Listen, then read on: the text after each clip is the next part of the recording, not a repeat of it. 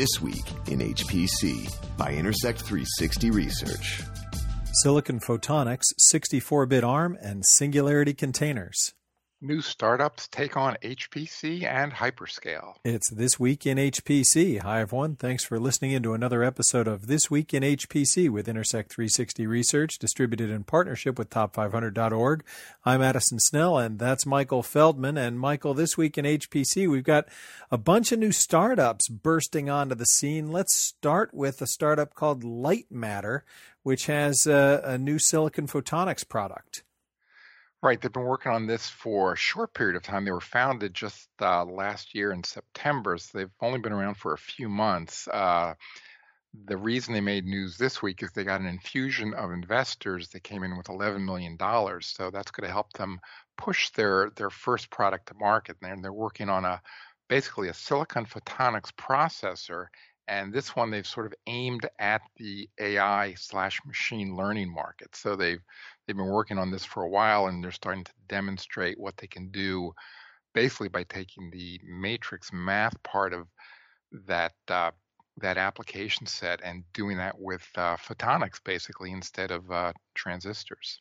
Right. Photonics has been around as a concept for a while. We haven't seen a whole lot of actual products out there in the market, but the idea of using light to communicate directly rather than going through a transistor uh, is is in theory a lower latency way of communication for certain types of applications. And what Lightmatter says it's achieved with this part is uh, really being able to focus on matrix multiplications which could be used in a lot of high performance areas. Of course, we think of the LINPACK uh, benchmark, but where it, it really comes out that they're targeting to start out is in deep learning.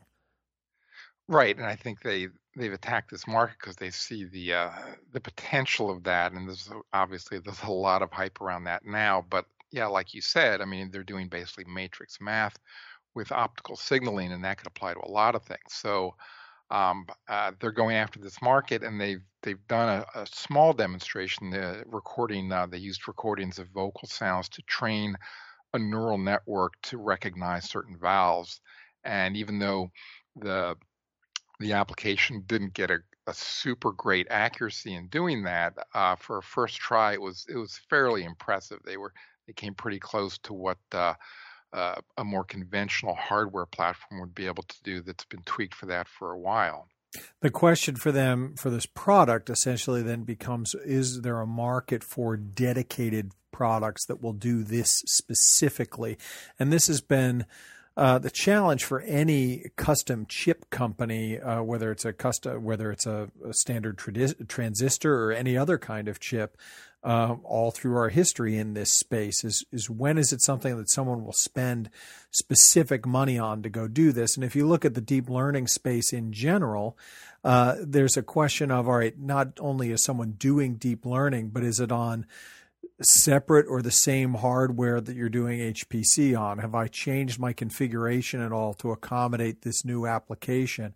Am I doing this on a cloud provider or in house? And all of these things are still really early and evolving in terms of uh, actually following the money and how people are investing in deep learning. And it's been a, a big uh, uh, focus of our research into this as we uh, begin our, our 2018 research year in HPC and hyperscale.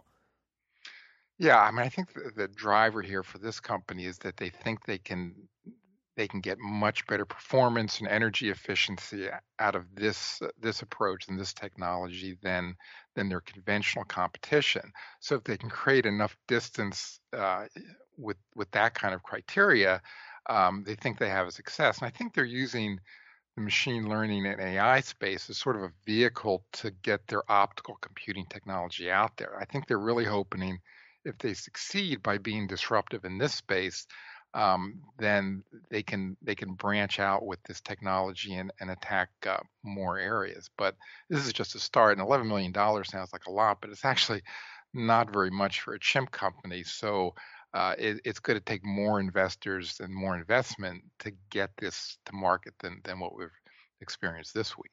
Yeah, and speed becomes essential here because if you're competing against companies like Intel and Nvidia who come out with new chips all the time, having a point product that's attractive uh, today is fine, but you have got to maintain a pace of development to keep keep pace with these guys, or else you become obsolete. So it's definitely interesting technology. I've been looking forward to silicon photonics for a long time, and I think if it is successful, it's got a lot of ways that it can continue to grow, either as an independent concern or through partnership or acquisition. So I am definitely interested in silicon photonics, and it's cool to see it implemented this way, targeting deep learning, which is a big emerging application area. Let's go to the next startup, which is also a chip, but now something at least a little more conventional, although uh, ARM is still growing in this space. Um, we've got Ampere Computing, which is a new company that's picking up an older project around 64-bit ARM.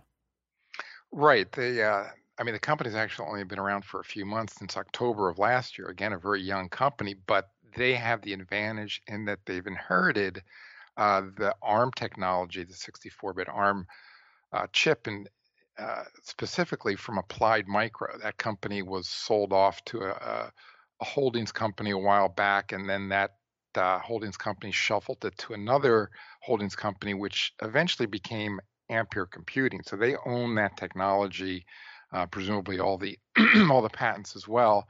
So basically, they have the XGene processor technology that Applied Micro had been working on, and that's what they're go to go to market with, or something very similar with that based on that technology.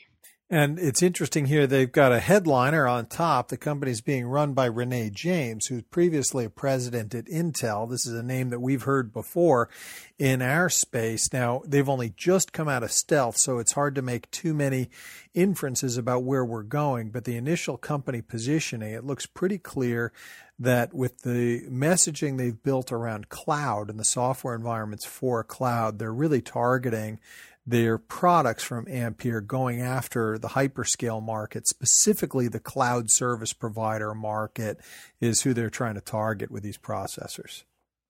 Right, and I think that's actually fairly typical for what ARM chip providers are actually doing today. That's sort of, uh, I think, some of the low-hanging fruit for 64-bit ARM. So they're not the only ones that are competing in that space. Of course, we've talked about Cavium a lot. I think they're interested in that space as well, but they've been more specialized in, uh, in going after the more traditional HPC uh, space as well. Um, in this case, though, the advantage here is they've got a fairly mature architecture. I mean, XGene itself is is now in its third generation. I think when Applied Micro was sold, they were working on developing that, and presumably this will push that into fruition. In fact, even though Ampere is a young company, they expect to get the processors out uh, by the second half of the year. They're actually sampling them now, so uh, their their go to market is pretty. It's going to come pretty quickly. Um, for such a young company. Yeah, they're definitely uh, talking like they're really ready to start selling right now. And yeah, the appeal of going after these hyperscale providers. I mean, it's whale hunting. If they can get into one right. of these these big providers, and the idea being that for a lot of cloud native applications, the processor itself is fairly fungible, and if they can provide the uh, processing power at a fraction of the cost or, or some other uh, attractive uh, envelope, then uh, then that should be it should have an opportunity to be successful. And and I think Renee James gives them a lot of credibility. They've got an architecture that that already has multiple generations. It'll be interesting to see how quickly they're able to go to market in this space. Okay, one other startup that we want to catch this week in HPC. We've talked a lot about containers, and in particular, Singularity is one that's gotten some attention in HPC. Uh, a lot of the early attention was on uh, Docker or, or in the commercial side, maybe more on Kubernetes, but Singularity has emerged out of the national lab space as an HPC alternative container. Uh, and now we've got a company called Sylabs coming out of that space offering uh, enterprise supported Singularity containers for the commercial HPC market. Right, and the Singularity was started out by who is now the CEO at Sylabs, that's Gregory uh, Kurtzer, who was working at the Lawrence Berkeley National Laboratory. So he developed the initial software for this. And, and the advantage of this was he developed it specifically for HPC. So there's containers out there that you mentioned, but in this case, they were designed for HPC type hardware and HPC environments. So they support things like GPUs and InfiniBand that's sort of built into this. They there's compatibility with job schedulers like Slurm and Torque, and it supports you know natively things like MPI. So it's it's definitely built with the HPC environment in mind, and so it's gotten a, a very fast uptake by uh, by national labs and universities who want to use the container technology because it's it's very oriented towards that. So there's been a lot of success there. But this week they're coming out and they're they're pushing out their first product, and that's not for universities and labs. That's for the enterprise space. So they're looking at commercial HPC, and that's you know a, a, bigger lift. But this is the product they have to sell something to stay in business, and and this is the way they they want to go about it at least initially. And they should have an opportunity here. One thing that we've talked about, obviously, is with commercial uh, HPCs that we haven't seen a, a, whole lot of cloud deployments so far. And there's been a lot in the way of that in terms of the overall economics and incorporating cloud into the general workflow but it's it's not zero and a lot of different types of enterprises employ cloud sometimes. And what it does is it introduces the challenge of for certain environments how do i guarantee reproducibility of results? If i run it in-house and then i run the same job in the cloud i'd like to get the same answer on both of those. And what a product like singularity lets someone do is migrate their entire stack into the cloud where as long as you have some commonality of of uh, processing elements, you can start ensuring that the job will run the same both here and there. Um, if we start looking at other areas like deep learning or or even things like uh, on the finance side with econometric modeling, um, anything that might move into the cloud, uh, these containers, as long as it can be done at a low overhead, uh, that that has potential applicability there. Right, and I think the the commercial opportunities they're looking at uh, specifically is looking at the again the AI machine learning space, but also data analytics of, of all kinds in general. Um, Sylabs sort of coined this term called enterprise performance computing, which I think they've tried to trademark EPC, and that's the market they're going after. I, I think the big question is, uh, I mean, that market exists, whatever you call it, but um, how much container technology is is used in that market or will be used, I think is is an open question. So that's the market they're attacking, and they think their technology will will apply to that. It's just how big a market will it be for them, and how fast they can they can enter into that. I think is the big question. Yeah, well, I think from a product standpoint, they will find an opportunity. I think their bigger challenge is just in terms of go to market. How do how do they appear on the scene at the exact moment uh, a commercial high performance computing user is evaluating that decision of of migrating jobs with containers and, and and getting to where they can evaluate singularity and Sylabs as a paid solution as part of that. It sounds like a high cost of sales kind of problem. You can't just guarantee that people are going to show up because they did a press release, came out of stealth, and and appeared on a podcast uh, episode of this week in HPC. I mean that's nice, but uh, but the cost of sales here is is potentially pretty tricky for something that does seem like like uh, as a product, it's got a benefit that it can offer to uh, to a certain niche market.